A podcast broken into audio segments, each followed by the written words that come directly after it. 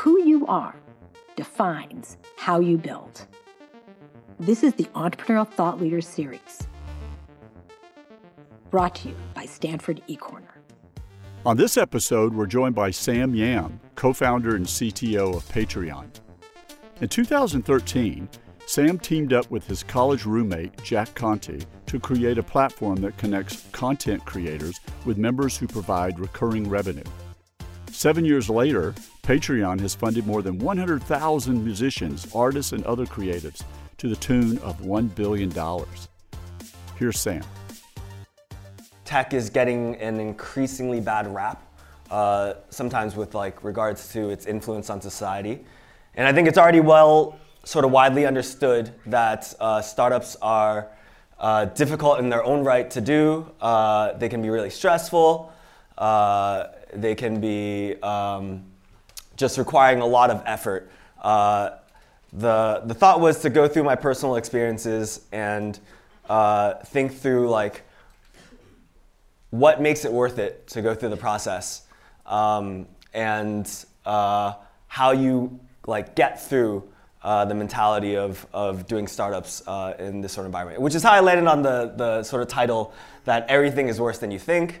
Um, and I figured a great place to start is just sort of uh, uh a run through of uh, my own life uh, in sort of highly curated Instagram story fashion um, through my experiences this past holiday in Bali. So here we go.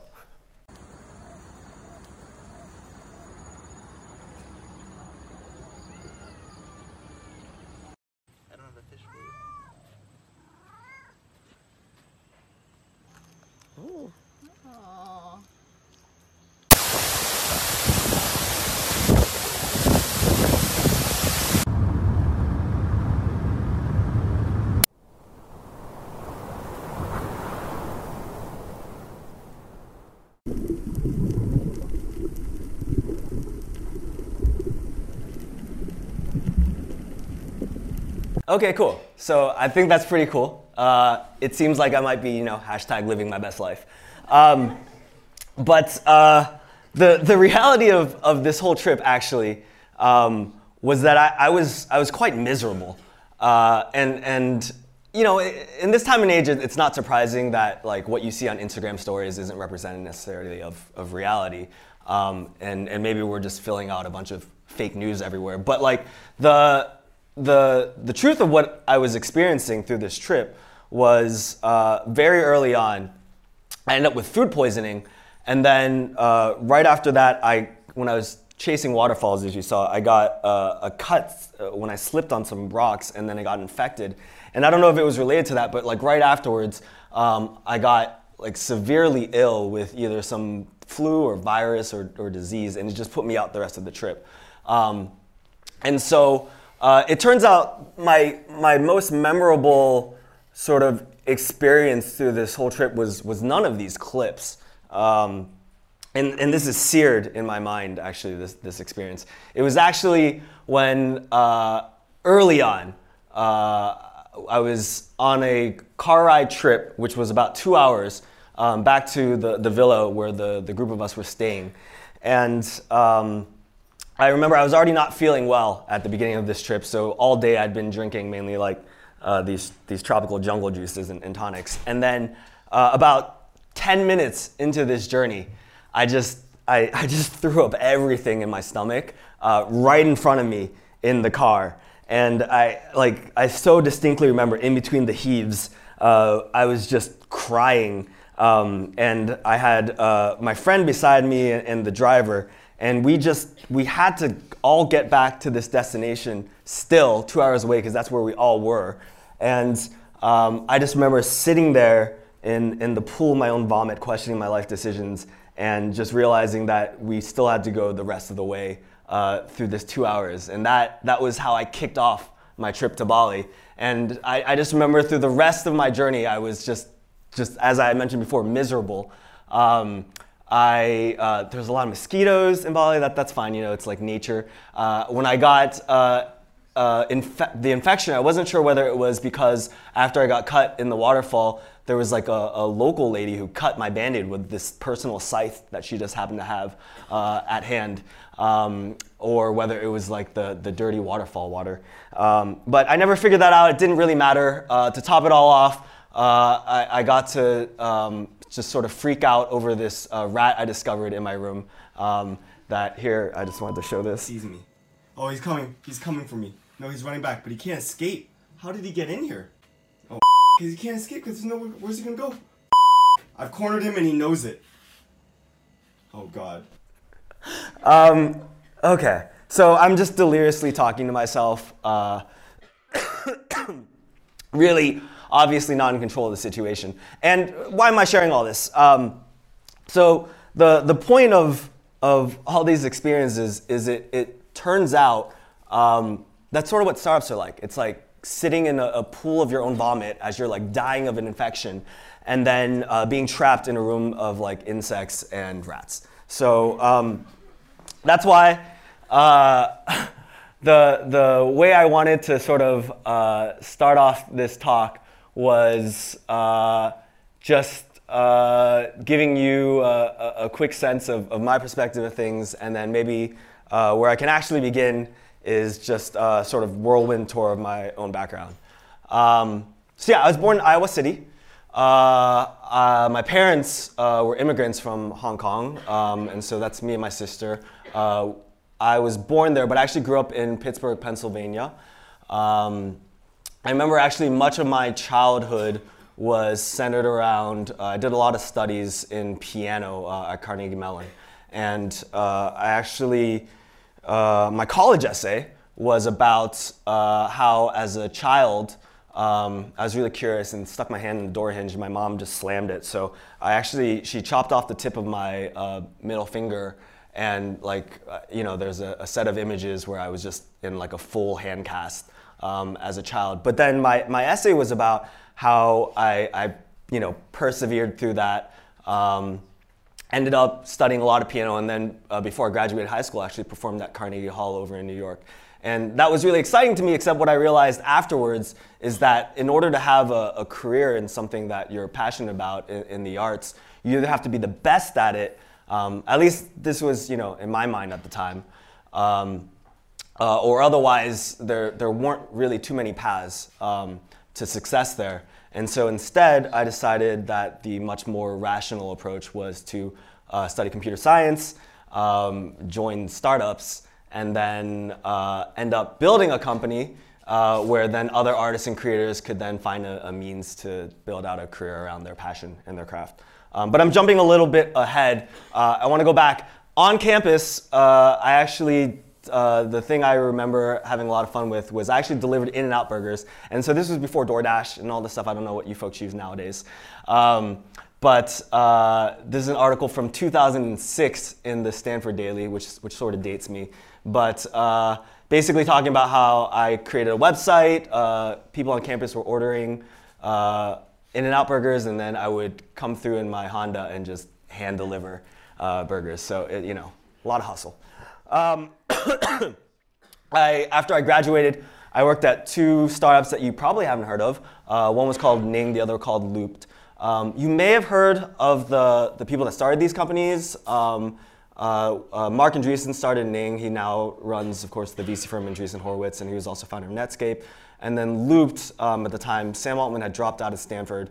Um, he later went on to run Y Combinator, and now he's currently running OpenAI. And so, as a quick aside, uh, one of the things I've certainly found out about Silicon Valley is that the network is, is quite small, and you end up uh, running into um, the, the same people over and over again um, in the industry. And uh, because of that, it's really important to sort of foster great relationships. I mean, A, because it's just a good human thing to do, but then also because uh, you never really know like where everyone's going to go in their career and, and what they're going to develop. Um, going back to uh, the case of, of Marc and Sam, uh, Mark ended up writing my recommendation um, for the co-term program over here at Stanford, so that was really helpful. And then Sam, Sam has been really instrumental in my career, um, both as an investor in companies I've done, but then also um, in helping me out get a role in Y Combinator when he was running it. So um, I, I, think it's just really important to, to care deeply about the community around you and, and the people that both you can help support and then uh, they can help support you. Um, okay, then I started a company you definitely haven't heard about uh, called AdWhirl. Still recovering from the Bali stuff. Um, and uh, that was acquired by a company uh, called AdMob, and then they in turn were acquired by uh, Google. Um, so I went through that whole process. Uh, came back afterwards to uh, here at Stanford uh, and the StartX, great program run by great people actually, um, and still being run now, where I was an entrepreneur in residence, worked on a few companies here, and then reconnected with my uh, as we noted earlier, my uh, freshman year roommate, Jack, um, started the company Patreon. Patreon, uh, I imagine there are a lot of folks not familiar with us, uh, is actually quite a cool company. Um, this is Amanda Palmer. She's a sort of kick-ass uh, musician. Um, we help sort of uh, creatives, artists, get direct funding and financing from their community. And so these artists can ultimately build a career uh, focus on what they're passionate about. And in return, the community gets access to the artist. They get to uh, develop uh, a connection with a sense of intimacy, or they get access to exclusive behind the scenes content and, and learn more about the artist. Okay, I want to get back to the, the original topic. Um, so, uh, the way I think about talks is, is primarily through stories. And so, uh, I, I went through my whole past experiences and uh, I, I, realized that like the struggles and hardships I went through sort of centered around um, these three themes, and uh, and that's really what I'm going to talk about today. Um, and uh, either they were personally experienced or, or something I witnessed. And uh, so the structure is I'm going to talk about the three themes of hardships that uh, you know I, have gone through, and then uh, sort of on a broader level, uh, talk about some thoughts on maybe how you can approach and, and deal with them when uh, you go through these yourself. Okay, so um, nobody cares about your problem. This actually, I think, is surprising to most people. Like, in some sense, I think uh, people expect that they have to sell, and there's a lot of uh, common knowledge out there around how you want to find your first users, be really passionate about your problem. But uh, it turns out, even if at least um, this is what I've experienced uh, across a few startups. Even if you have strong conviction, the early users always seem to, um, they always seem to, to uh, at the point of closing, not maybe initial discussions, uh, not come on board. Um, and I found this out sort of over and over again. Uh, the example with AdWhirl initially was that uh, we had what we believed was a really compelling solution to a problem uh, about mobile ads at that time, uh, where you couldn't uh, change out to different mobile ad networks uh, without submitting a whole new app into the App Store. And so for us, we realized that we were making, we were using this in our own apps, um, and we were making thousands more dollars in advertising revenue, and we figured other companies would be making tens of thousands or hundreds of thousands more. And it just seemed like a no-brainer.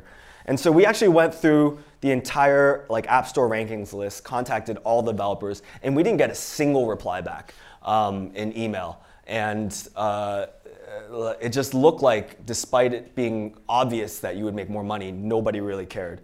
Um, same thing happened with Patreon, surprisingly too. So uh, Jack had a great network of uh, artists and creators that he knew.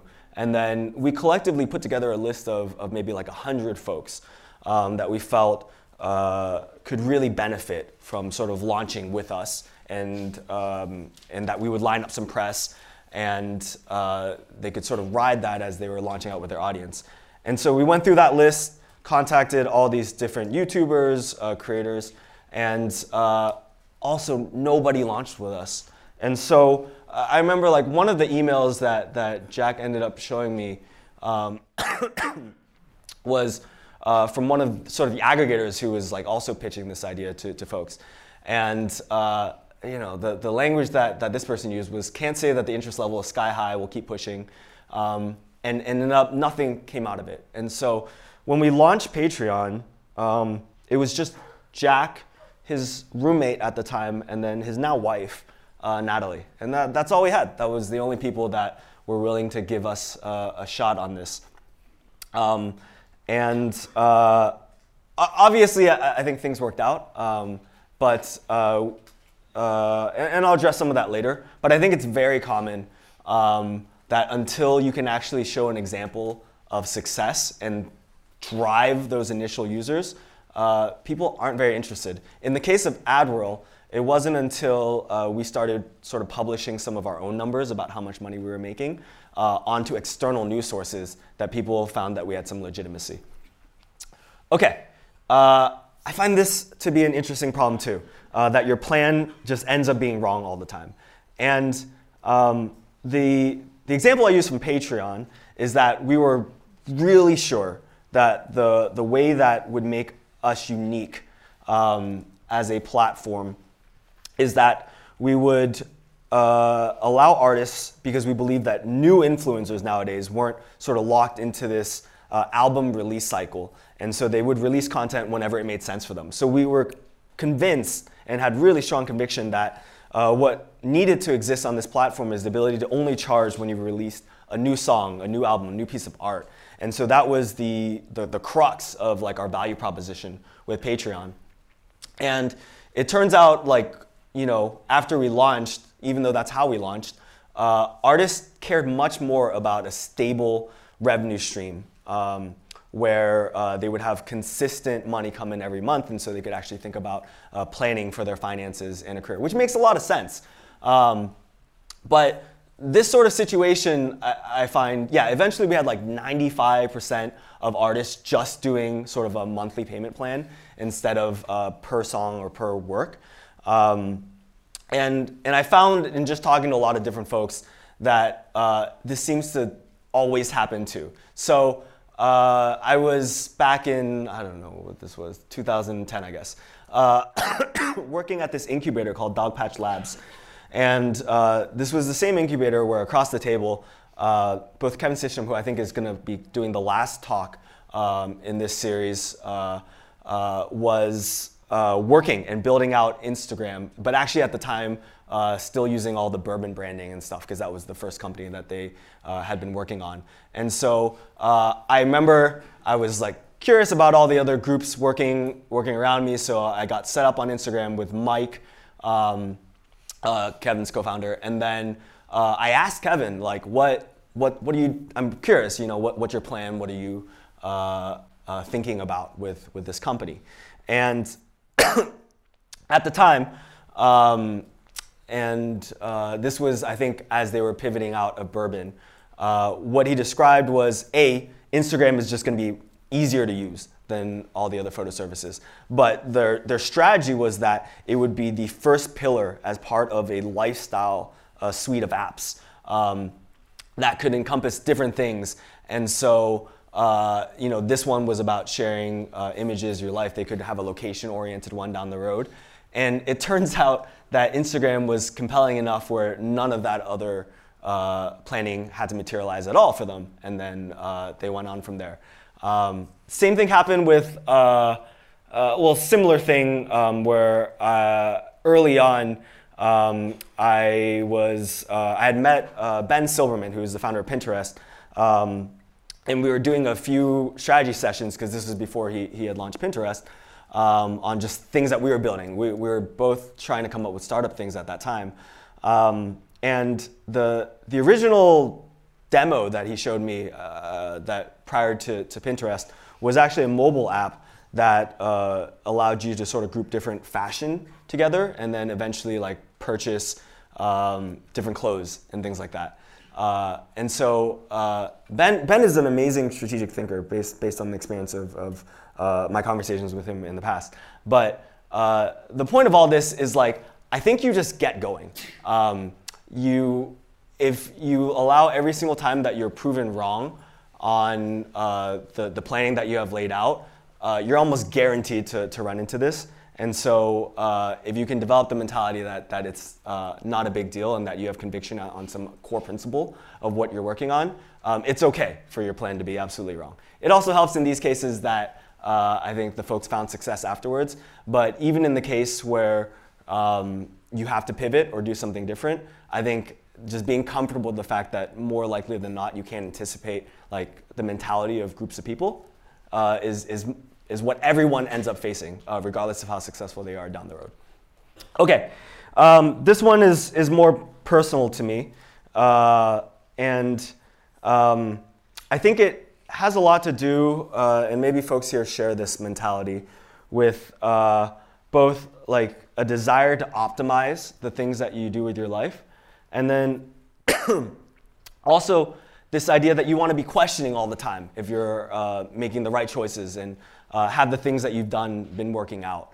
Um, and so uh, for me in particular, because I, I, do a lot of questioning about everything that uh, I, I, face with continuously, um, I find myself oftentimes in this uh, maybe like toxic cycle of thinking through the choices that should have been and, and uh, in the worst case, getting to regret about it. And so um, just highlighting a few examples of this in my own life.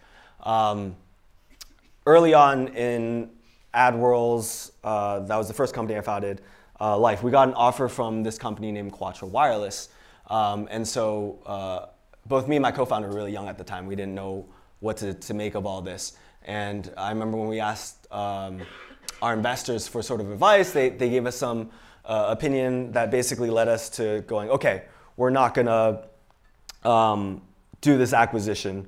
And uh, then afterwards, uh, we saw quickly that uh, Apple acquired Quattro, um, and then Apple appreciated itself, and the deal ended up valuing us around 150 million. But we never we never took that, and that was uh, that was at that time us, myself being like 25 years old, uh, something that I really uh, was fixated on for a really long time, as in like how could I have made a better decision here, or how could I have had a better thought process around this.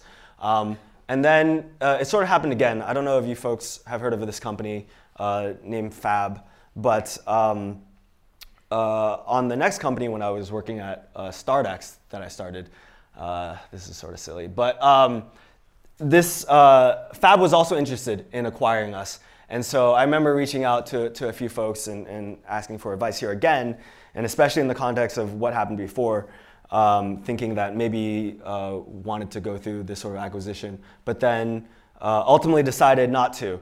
And then um, shortly afterwards, uh, we sort of couldn't escape the news um, where uh, it, it, just seemed like Fab was, was taking off. Um, and, and the reason they were interested in us is because we had helped them set up with group buying through our platform at that time. But uh, yeah, like our, my co-founders and I were just sort of sitting there um, not freaking out, but just thinking that we were bad at making choices.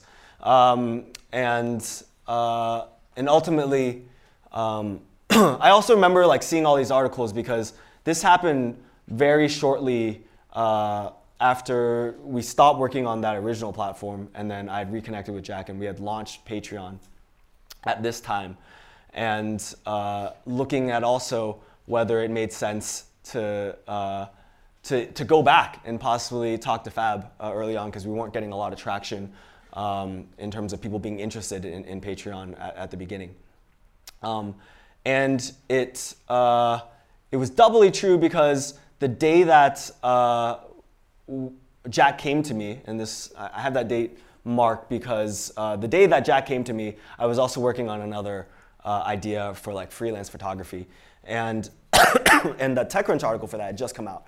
So when I originally had met Jack, uh, we met at uh, this place called Coffee Bar in San Francisco. Uh, I thought we were just gonna talk about an idea that he had um, so I could give him some advice. And I remember he, he came to me at Coffee and he's like, okay, Sam, I don't know what the process is for this. Do we, I have to get a couple of like non-disclosures and uh, can, we, can we sign a few documents so that you don't steal my idea? And I remember telling Jack, um, look, ideas don't matter at all. Like you can tell me, you can not. It doesn't doesn't really matter to me. Um, I'm happy to offer my thoughts if you want to share about what you're doing. Uh, but otherwise, you know, it's great to catch up. Uh, it's very cool seeing you uh, on YouTube these days. And uh, he, he ended up sharing me the idea around how he thought all his artists and, and friends um, had huge influence but weren't making money at all on YouTube. And then the, the immediate next thing I, I, told him was, Jack, don't tell anyone else this idea. I'm gonna start working on this now. Uh, and, and I began coding that night. Um, and uh, it, I, I, was just, I, both of us were just convinced that there was something here. Um, and it was a personal sort of problem, both for Jack, obviously, as an artist and creator, but then also for myself, just uh, um, having gone through my own experiences. And fortunately for us, uh, Fab totally just fell and, and, sank, so I didn't regret it later on. Okay, um, uh, so uh, how, how do you think about um, uh, approaching these problems when uh, you're, you're dealing with them? And, um, you know, I, I have this mentality uh, that I'm sort of going to indulge myself here, but Jack made a video, my co-founder, um, about Patreon a, a, few years ago, and um, it, it's uh, a little bit uh, it's a little bit gross, but uh, it also I think is like highlights the point um, that I'm trying. There's a thing that creators do when you get obsessed um, with a thing and you just keep grinding on it and you work so hard and you don't sleep and you just kill yourself to turn a vision into a reality. And Sam is my co founder. Um, this video isn't supposed to be about him, but every time I think about that first year of Patreon, it becomes about Sam because Sam would code in bed and he would like fall asleep for an hour and then he'd wake up and then he'd keep coding and then he'd fall asleep and he'd wake up and he'd keep coding. He was the only engineer and we were servicing, you know, thousands and thousands of accounts and only Sam. And his room was just disgusting because he just he was around the clock working so hard. Um, look at this fucking mess on his desk. It's unbelievable. He would, I mean, he hates when I show these photos, but I just have to because it's this this is the these photos are the embodiment of what it means to take a thing in your head and to make it real and put it in the world it's creation, it's the making of a thing, it's the turning of a something into a reality. I'm so grateful to Sam. He has a work ethic unlike anyone else I know. This is my favorite photo Sam. This is how I remember Sam the first makes honestly I get emotional looking at this photo and thinking about this. It um he gave himself fully to Patreon to to our mission, to what we're doing. And uh,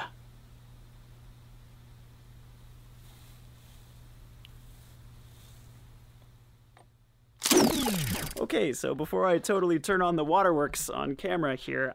Okay, so uh, the the thing obviously, aside from finding a, a, you know, it helps to find a co-founder where you both love each other dearly, um, is uh, I want to justify what, what's actually going on here. So it, it looks like a carton of eggs, which it is, but it's not because I was like eating eggs on my desk, because there's obviously no place to cook them. So I, I think I was using it sort of poorly as like the overfilled trash, and uh, it, it, it didn't, it just, it didn't work out. Um, but uh, the, the point more here that, that I'm trying to make um, is to find the thing uh, that you can be obsessive about to the point and, and this this is obviously the wrong like this is unhealthy but like to the point where the other things uh, get phased out in your mind and they don't matter right um, and so when you're dealing with things like regretting other decisions that you made or uh, that your plan isn't working out or that just nobody cares about what you're doing um, if you yourself are convicted and you feel that you care deeply about your problem and it's the only thing you can focus on then uh, uh, also your personal hygiene. But but beyond that, like you can get through most of the issues, which doesn't guarantee success, but at least you know that you're working on something that you uh, that you feel is worthy of your time.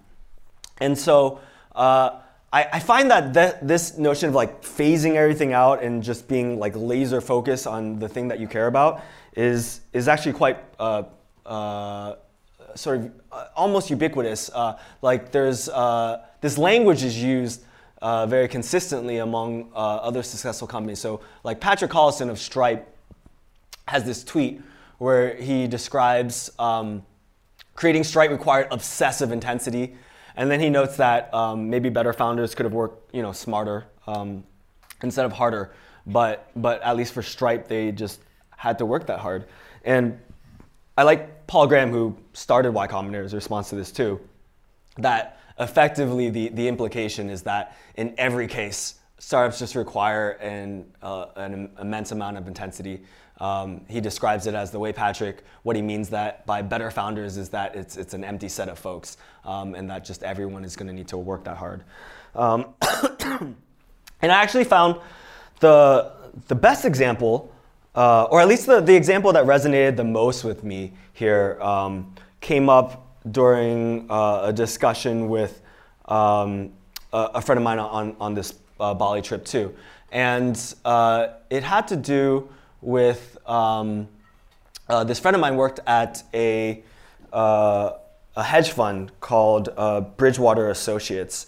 And um, it's, it's the number one largest hedge fund in the world, but it's also really famous for the founder, Ray Dalio, who has this book called Principles, just instilling this uh, uniquely intense culture, which most likely isn't for every company, but um, a few tenets of, of that culture are primarily around this notion of uh, extreme transparency and candidness um, in feedback to, to improve everyone within the organization. And so, uh, meetings where you have like three people discuss uh, a topic are recorded broadcast out to the rest of the organization, and then in real time, people provide feedback um, and criticize you on points that you make. And so uh, you you get to see this sort of matrix of feedback continuously on your performance at uh, at, at all times within this organization. And so uh, uh the founder Ray Dalio. Um, uh, is uh, he, he, condensed a lot of these principles and then wrote out this book, uh, which became like a number one New York Times bestseller a few years ago. But the, the story that my friend shared uh, when he was working at Bridgewater Associates uh, came from, from recently, where um, he was noting that uh, Ray Dalio was in a meeting room and he was, he was really upset that uh, the whiteboard happened to be, in his mind, a few inches positioned uh, too low. And uh, it became such a, a, systematic failure of how this decision was made in the organization that he started asking around and just driving up and seeing how this decision was made. And, and the understanding was actually eventually through this process, a group of folks were, were actually let go from the organization. And um, it, we debated this, uh, me and my friend, for a bit uh, to say like, what is this a good thing to like be focused on something ultimately, in maybe both our minds was was quite trivial, um, and uh, uh like, and also why, right? Like Ray Dalio is uh, he's 70 years old. He's many times over like a, a billionaire. Like just just chill out and go relax and enjoy the rest of your life. Why be so fixated on uh, this just this meaningless point? Um, and beyond that too, uh, uh, my friend was telling me how uh, he would read every single like new associate's papers in the company and uh, if it was not up to par, he would chew that person out in front of the, the whole company and, and organization. And so um, we debated this for a little while, and uh, where we landed on that, I think at least this this concept connected with me uh, for why why this matters at all to Ray still, given where he is in life, um, is that in his mind, like Bridgewater Associates is is his like Picasso. And if you're pedantic, you're saying, well, Picasso is the person, and uh, it's, it's, actually the art piece, and so good for you. But um, where we landed on was that uh, the reason why Ray cares so much is this is his life's work. And uh, he's going to be fixated on every single point that matters for him in an obsessive manner um, until, until he's done. And so uh, that, that resonated with me. And it's, it's something that I think the, the way that was articulated by my, my friend and, and explaining why uh, he's so fixated in, in, all these details, even to the level where uh, it, it oftentimes may be considered micromanagement, which is actually a bad form of management. But like, how are we all going to be searching for like our own sense of, of what uh, we'd want to pursue, maybe for the rest of our lives, right? If we could, if we're going to go do something and, and found a company. Um, and I thought about this more, and uh, I guess I'm going to conclude with um, just a, a, few stories. For me personally, um, it's about, you know, if, if Ray can be so obsessed about a hedge fund, like certainly anyone out there can find something based on like a cause that you care about or, uh, or a betterment of, of humanity that you could really be passionate about.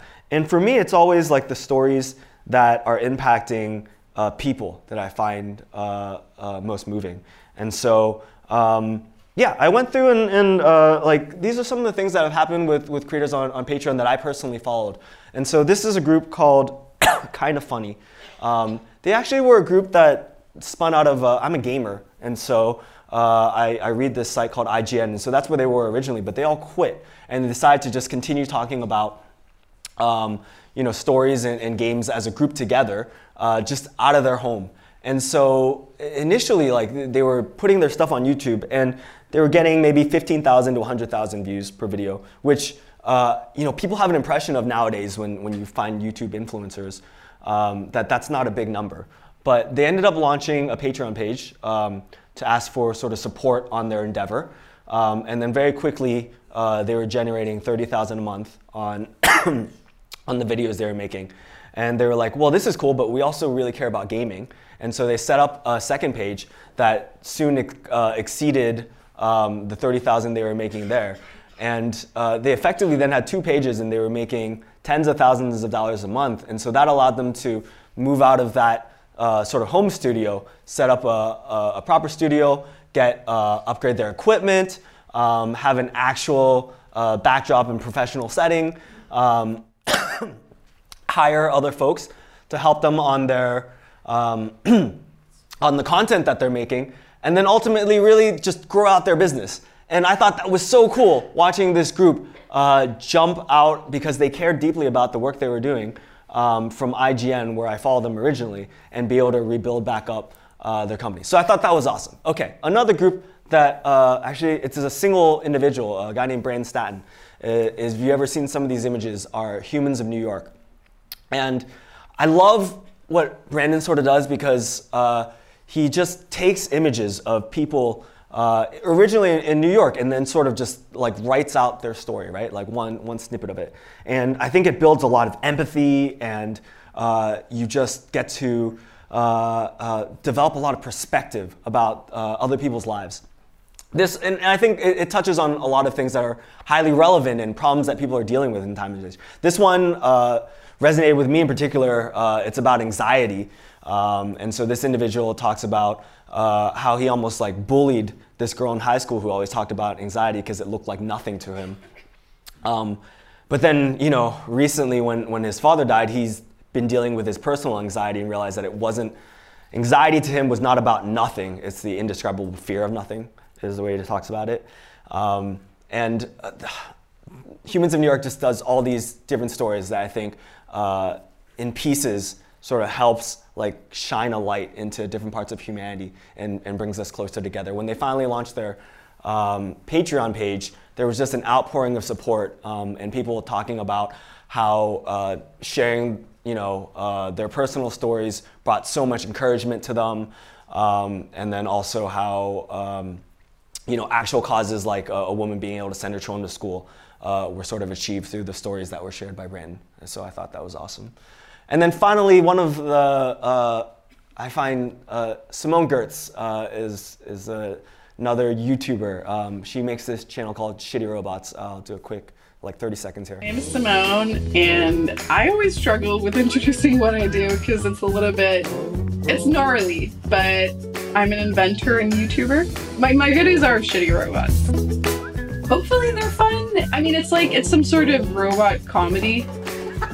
Sometimes I just take a step out of outside of everything and I'm like, this is really bizarre that I build useless machines and have somehow turned this into a job and into a career. Uh, but I do like thinking, like, when I pay for a coffee, I'm like, shitty robots paid for that. So Simone is is awesome, right? She did, uh, recently did like the thing where she converted uh, Tesla into a truck before the actual Tesla truck. Uh, she's been on Colbert, done a TED Talk, worked with uh, MythBusters, um, Adam Savage on, on many things. And uh, last year, she had a um, uh, recurrence of a brain tumor. And so, in particular, she shared a video um, at that time um, when it came back, uh, where she described, um, despite all the uncertainties and, and, the difficulty she was facing in uh, sort of her own life in going through this, the, the two stable certainties in her life were both her community of patrons and her mother. Um, and uh, as she sort of shared this particular example um, and this video, uh, a lot of folks just sort of had like an outpouring of support and um, just sort of seeing this, uh, I think both empathy from people and like a community, uh, sort of focusing their, their love and energy to individuals, and uh, the internet sort of enabling this to happen with communities today. Um, I think despite like whatever other hardships and struggles that um, you know Patreon goes through and, and will continue to go through, uh, it, it's very motivating for both the team and, and myself uh, to keep focusing on this. And so again, my, my call for everyone uh, who cares about doing startups and uh, uh, finding what uh, it is that they are passionate about is to, to find your Picasso, or again, if you're pedantic, your, yeah, your, your actual art piece. That's it.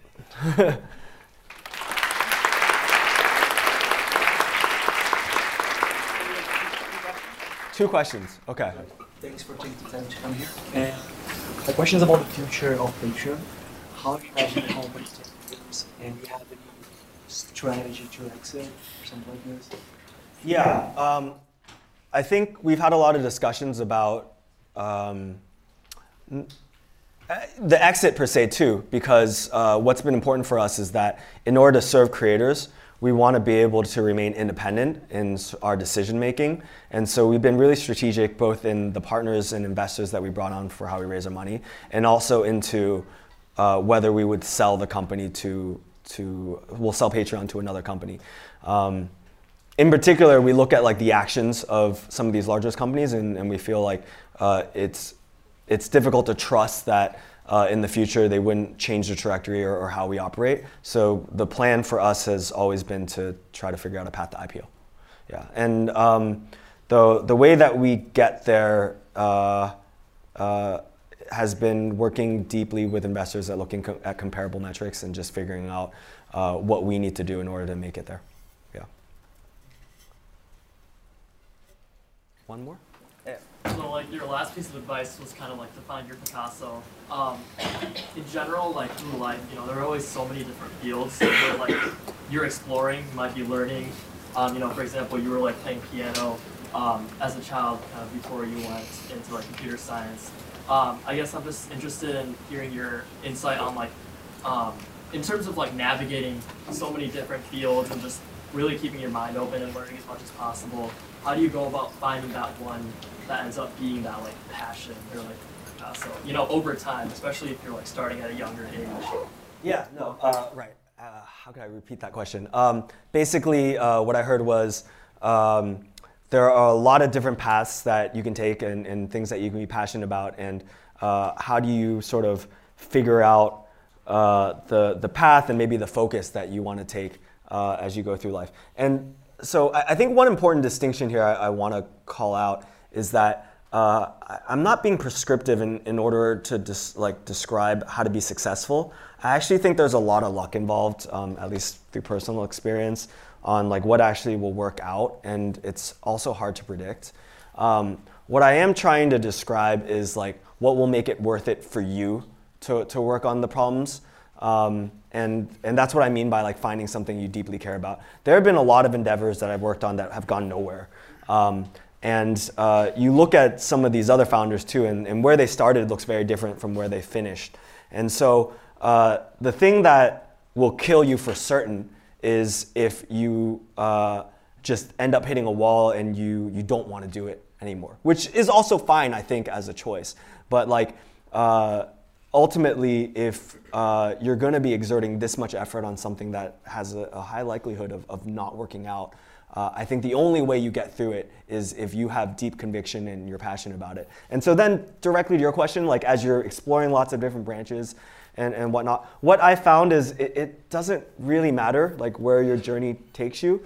Uh, I've always found it uh, interesting to obsess down like deeply into one path at a time. And if something else takes me to, to broaden out my experience or my knowledge, then, then I'll follow it. But I always find it more interesting to just learn as much as I can about a particular field as I'm working on it.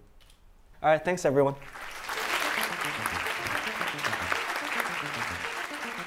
The Entrepreneurial Thought Leader Series is a Stanford eCorner original production. The stories and lessons on Stanford eCorner are designed to help you find the courage and clarity to see and seize opportunities. Stanford eCorner is led by the Stanford Technology Ventures Program and Stanford's Department of Management Science and Engineering. To learn more, please visit us at ecorner.stanford.edu.